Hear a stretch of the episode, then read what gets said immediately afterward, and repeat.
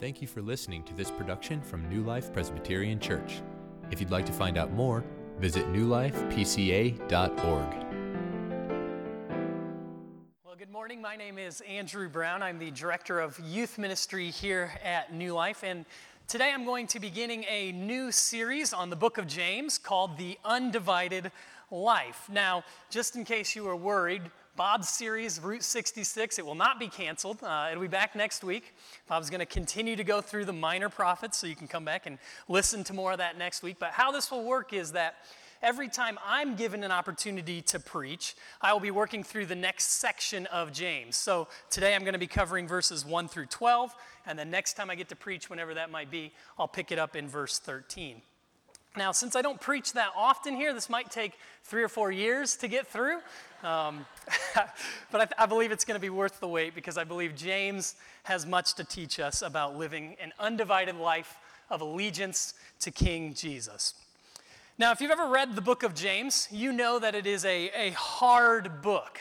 Not so much hard to understand, but hard to apply and hard to really live out what's in James. It's, it's full of these very challenging and difficult commands. And perhaps the most difficult of all is at the very beginning of the book. Uh, after the greeting, chapter 1, verse 2, this is what James says Count it all joy, my brothers, when you meet trials of various kinds. Now just think about that for a second. Think how difficult of a command that actually is. Count it all joy. It's almost like is James being is, is James being serious here? I mean, how can someone consider pain and suffering as joy? How can a trial be a time for rejoicing? This is an audacious command that James gives here. And it almost seems absurd. It almost seems crazy. But I don't think James has lost his mind. I don't think he's off his rocker. I think the truth is that James understands something about trials and suffering that we often miss. He sees them from a different perspective.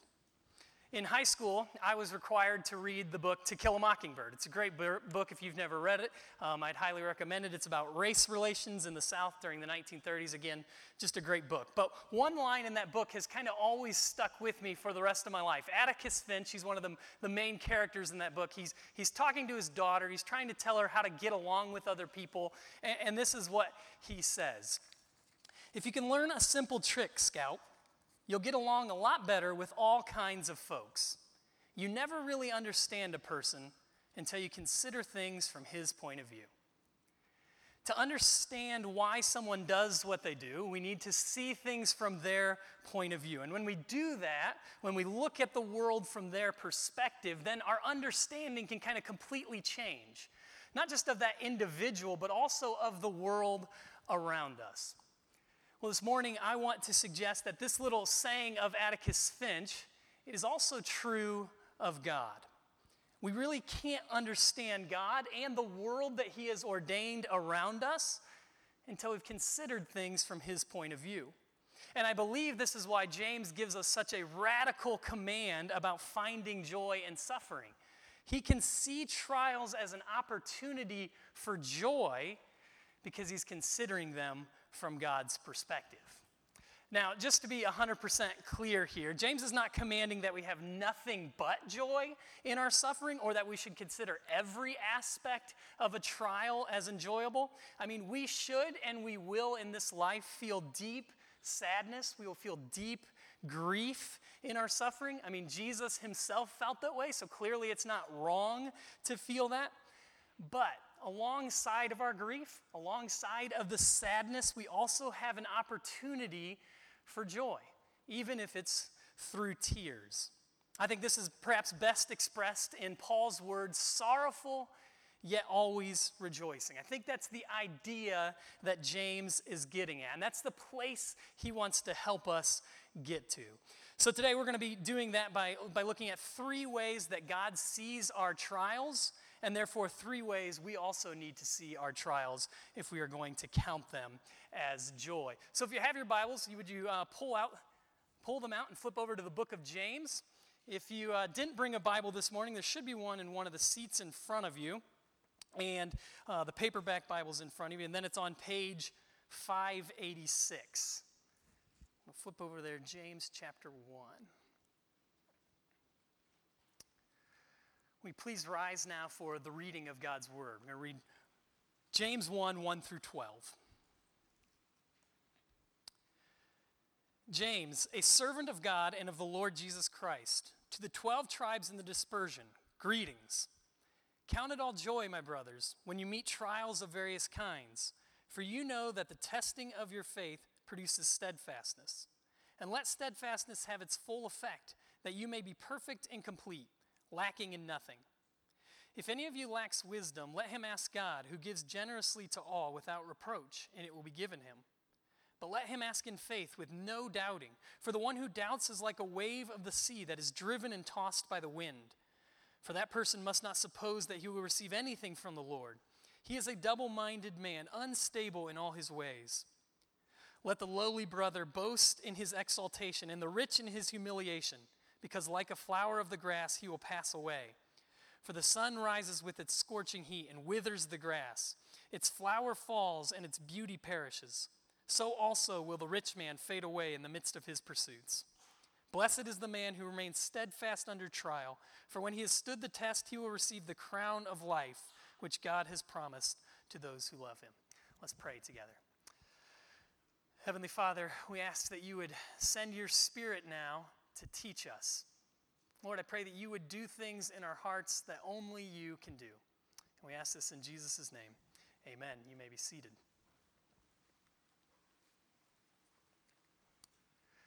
So, the first thing to notice here in the book of James is who he is writing to. Look at verse 1. Now, I did that one thing where you go backwards. Uh, look at verse 1. James, a servant of God and of the Lord Jesus Christ, to the 12 tribes in the dispersion. So, James is writing to these 12 tribes in the dispersion. Now, if you're not familiar with what that is, the dispersion is a term that literally means scattering, and it originally referred to the exiles, the exile um, of the Jews from their homeland. Kind of Bob's been talking about that the last few weeks. But eventually, this term would be applied to early Jewish Christians who were driven out of Jerusalem for their faith in Jesus. You can find that in the book of Acts, right after Stephen is stoned. This is when this dispersion happened.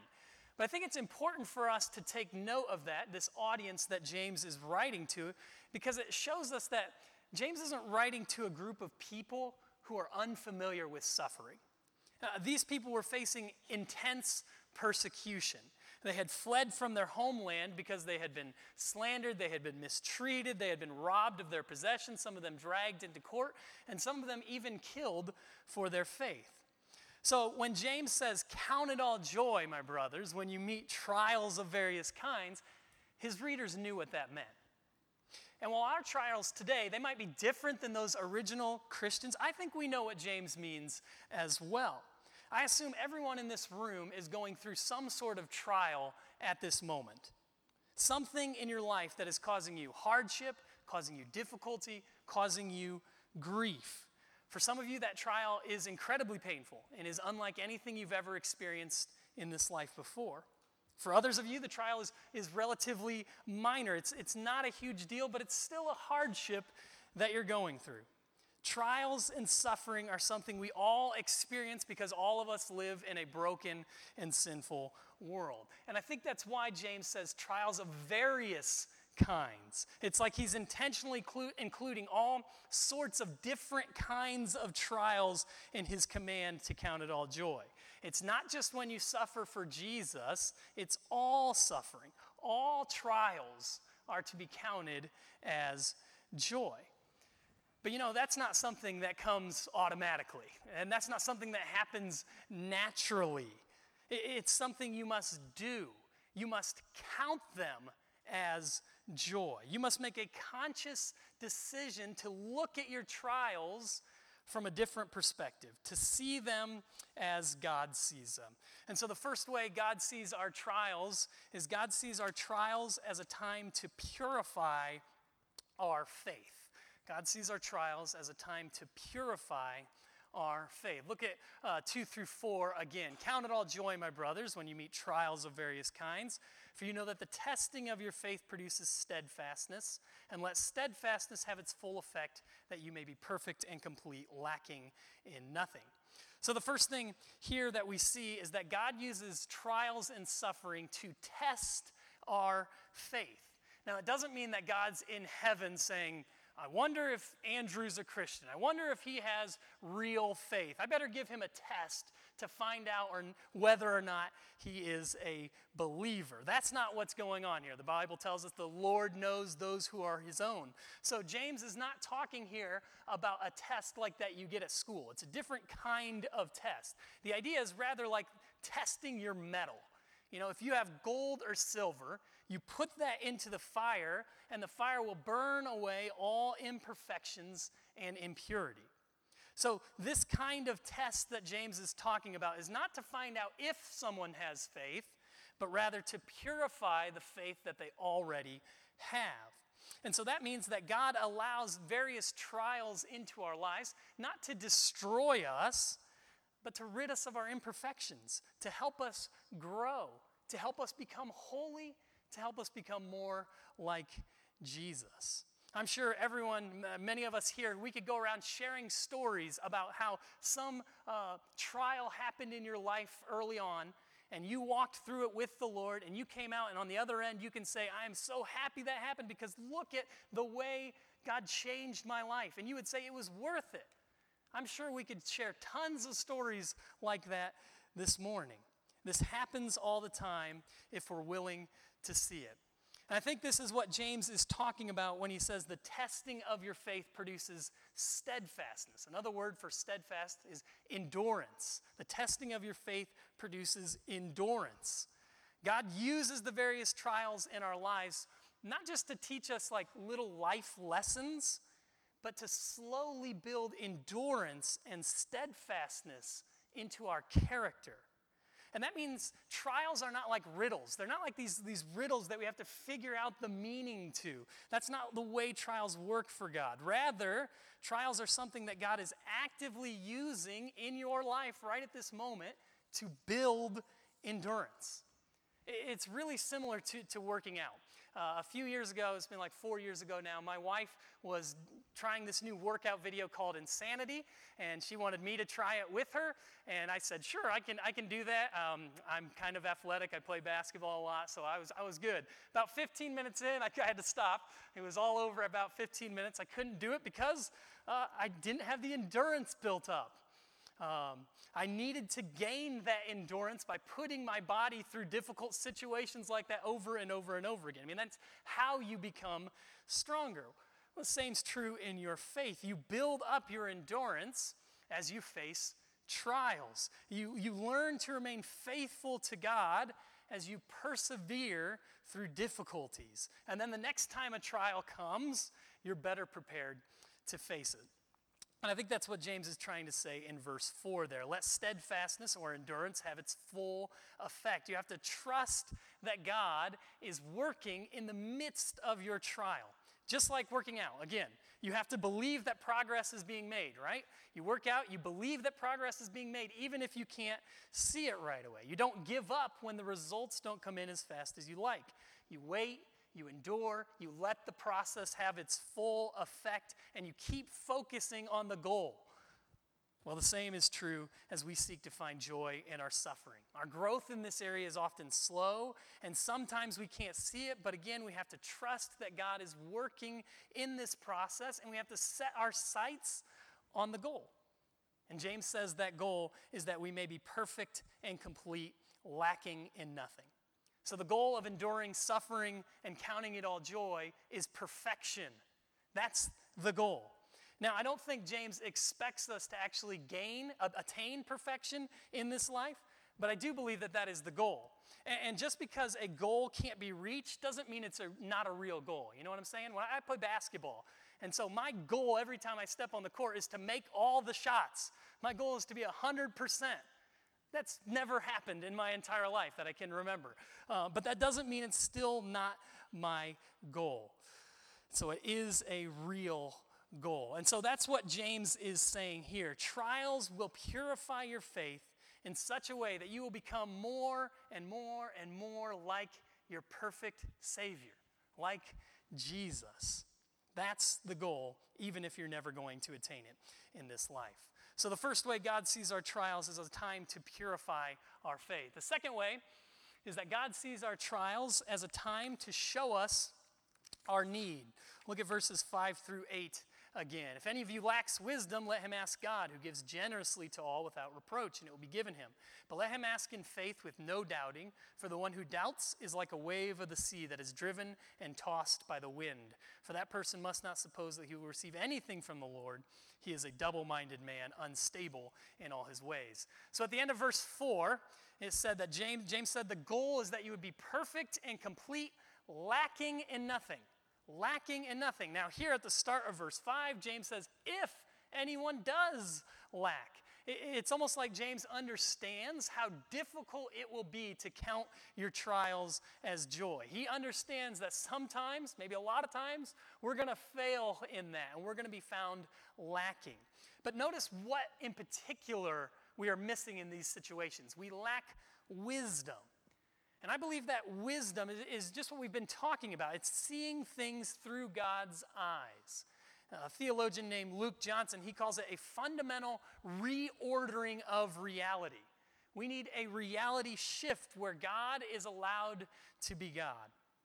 You see, suffering has this way of kind of, of turning us in on ourselves. It can demand all of our attention and make it seem like nothing else matters. So suffering can kind of be like those, those blinders that they put on horses, you know, so that the horses can't look to the left or to the right. It can only see what's right in front of its face. Well, that's kind of what suffering can do to us. And in that state, you'll never be able to count your trials as joy because they're all consuming, they're all that you can see. And so, what we need in these circumstances is wisdom from above. We need God to pull off the blinders, to lift us up so that we can see things as they really are. And the crazy part is that James says to get that kind of wisdom, all you have to do is ask. All you have to do is ask God. It's like when my daughters are in a crowd and they can't see something up ahead. They come up to me, uh, they, they pull my hand, and they say, Dad, I can't see. Would you put me on your shoulders so that I could so that I can see what's going on? And as a dad, I'm, I'm like, of course I'll do that. I'm delighted to do that. That makes me happy to do that. And that's what James here is saying is true about God as well. When we recognize our need and go to our Heavenly Father and say, Dad, I can't see. Can you lift me up? Can you put me on your shoulders so I can see things from your perspective? God is delighted to answer that prayer. Now, it's important to pause here and clarify that this wisdom that God gives, it isn't necessarily an answer to our why question. Seeing your trials from God's perspective doesn't mean you're always going to have a neat explanation for why they happen. Just think about Job, for instance.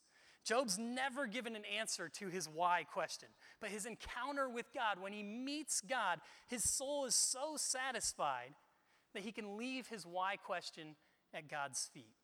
I've heard it said that Job's why question was swallowed up in a who question. He didn't need an answer anymore because God was with him. Pastor David Platt, he says it this way In trials, God is saying, Draw near to me and ask me to help you understand why this is happening and to give you perspective on what you're going through and to walk alongside you as the one who possesses all knowledge, eternal perspective, and perfect experience. So, trials are like a stop sign put right in the middle of the busyness of our lives. They're a reminder that God is in control of the universe, that we need God, that we can't do life without Him. And so, trials are also an invitation to draw near to God, to call out to Him, to walk with Him, and to be filled with the wisdom that He gives. If you look back at verse 5, it shows us how much God loves to give us this wisdom, how delighted He is to do so. God is generous, it says. He generously gives us this wisdom. God is not the Ebenezer Scrooge of heaven, hoarding his goods and reluctant to share with us. God gives wholeheartedly and without reproach. That means God's not up in heaven checking to see, is he good enough? Is she good enough? Has she done enough to get my wisdom here today? God gives his wisdom without reference to our sin when we ask him in faith. Now, that's an important point there, a little uh, last phrase there, when we ask him in faith, because as James says in verse 6, we must ask for this wisdom in faith, not in doubting. Now, typically, when we think about doubt, we're thinking about the existence of God. I don't think that's what James is talking about here. I believe all Christians are going to struggle with uh, doubting the existence of God from time to time. I believe the doubt that James is referring to here is those who are unsure about whether they really want to follow Jesus or not. Essentially, these are those people whose faith itself is doubtful. Pastor Jeff Saltzman, he says it this way This doubt here is like deciding between options, but wavering in your decision. The doubting person might feel compelled to go with God when it's tough, but they are not sure they want to walk with God when the storm clears. They are not certain whether they'd prefer to walk with God and grow as a Christian or walk with the world and indulge its pleasures. But they need help in the hardship, so they ask God. If they go to God just to get bailed out, they should not expect God to respond. The passage says God will not answer that prayer. So, as we go through various trials in our lives, let us call out to God, not in a double minded way, but in true faith, knowing that God is delighted to give us his wisdom. So, God sees our trials as a time to purify our faith, to show us our need, and finally, God sees our trials as a time to remind us of our home. See this in verses 9 through 12. Let the lowly brother boast in his exaltation, and the rich in his humiliation, because like a flower of the grass he will pass away. For the sun rises with its scorching heat and withers the grass, its flower falls, and its beauty perishes. So will so also will the rich man fade away in the midst of his pursuits. Blessed is the man who remains steadfast under trial, for when he has stood the test, he will receive the crown of life, which God has promised to those who love him. So here we have this contrast between a rich man and a poor man. And at first glance, it kind of seems well, what does this have to do with counting trials as joy? What does this have to do with what came before it? Well, the rest of the book will go on to show actually that money is one of the greatest trials that you and I will face in this life. Whether you have a lot of it or whether you don't have very much of it, both positions can draw your heart away from God. So, for instance, if you're loaded, if you got lots of money, you'll be tempted to be self sufficient, to say, I don't need God, to be proud, to be mean, to be judgmental, to be greedy. But however, if you're poor, you don't have as much, then you, you'll be tempted to be envious, to be jealous, to be unhappy, uncontent with what God has given you, and also greedy. And so James is reminding us not to evaluate ourselves by how much money we have in the bank, because money is only temporary. It's not going to last, it's fading away. So instead, James tells us, believers should set their eyes on that which will endure forever. And he tells us what that is in verse 12. Blessed is the man who remains steadfast under trial. When he has stood the test of time, he will receive the crown of life which God has promised to those who love him. So we remain steadfast under trials as we look forward to receiving the crown of life. Now, the crown of life might be different than you might, you might traditionally think about it. In the West, we usually think of crowns as like sitting on the head of a king or queen. That's probably not what James was thinking. He was probably more likely envisioning a wreath crown given to an athlete, a victorious athlete, one who had just endured the trial of competition and then came out on top and was crowned the, the champion in a sense. So, the crown of life here, I believe, is another way of saying salvation or eternal life. That's what God will give to those who love Him, to those who repent of their sins and put their faith in Jesus to save them, and those who remain faithful to Him until the end. To these people, God will give the crown of life. And so, what James is doing here is he's showing us how trials point us to our eternal home. When, when trials come into our lives, our first reaction shouldn't be to complain about them. We shouldn't try to numb them. We shouldn't try to avoid them. Instead, we should use trials as an opportunity to remember this place, all that's around us, an opportunity to remember this place is not your home. In this place, you're going to experience pain, but not there. Here, you're going to have tears, but not there. So don't waste your trials here and now. Let them remind you of your true heavenly home. Let them create in you a longing to be there, to be with your King. Because there you will no longer have to count it all joy, because all the various trials will be gone. When we see our trials from God's perspective, when we see them as a time to purify our faith, to show us our need for Him, and to remind us of our true heavenly home, then we can begin to count them as joy. Ashley and I have a friend who can't watch intense movies. She says she's just too scared to watch these, these really intense kind of movies. And so what she does is she goes online and she reads the plot ahead of time, which to me just sounds awful. Why would you ever read the plot line of a movie ahead of time? Why are you even watching it after you know the plot line? But she says uh, if she doesn't do that ahead of time, then when the drama starts to build up, she gets so nervous, gets so worked up that a lot of times she can't even finish the movie. She just has to stop, has to walk out of the room or push pause and leave it. But she says if she knows the end, if she reads about it ahead of time, then it actually allows her to enjoy the movie instead of just being frightened by what could happen in the end. And you know, we may not get to read the plot line of our life, but we do get to know the script writer, right? We get to know who wrote the plot. And we know that He is good, we know that He loves us, and we know He is working all things to conform us to the image of His Son. Let's pray. Heavenly Father, we just admit to you that we need wisdom. We need your wisdom. We need your perspective on trials. Lord, would you grant us that? Would you help us to count it all joy when we encounter various trials in our lives. Ask this in Jesus' name.